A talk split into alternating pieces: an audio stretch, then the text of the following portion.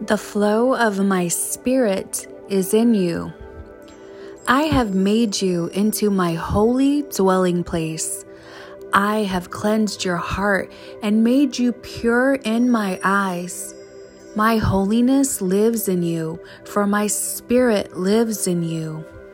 No evil can touch you when you allow me to fill you with the abundance of my love and power.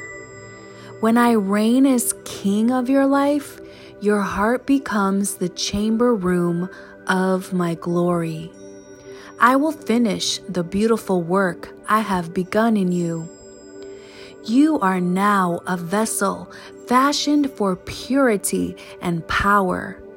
Holiness is not something you can achieve or produce on your own.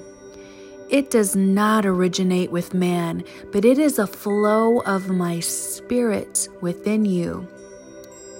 What I cleanse, I fill, and what I fill is made holy.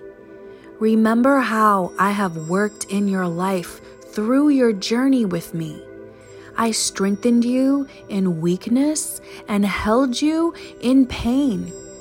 Many times I have lifted you higher and redeemed your days, filling them with joy.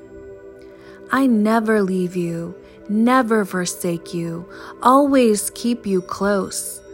The flow of my spirit within you has filled you with all you need to live an abundant life, holy and pure in my sight.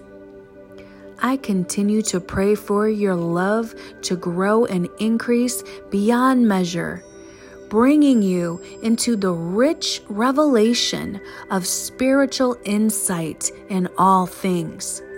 This will enable you to choose the most excellent way of all, becoming pure and without offense until the unveiling of Christ. Philippians 9 and 10.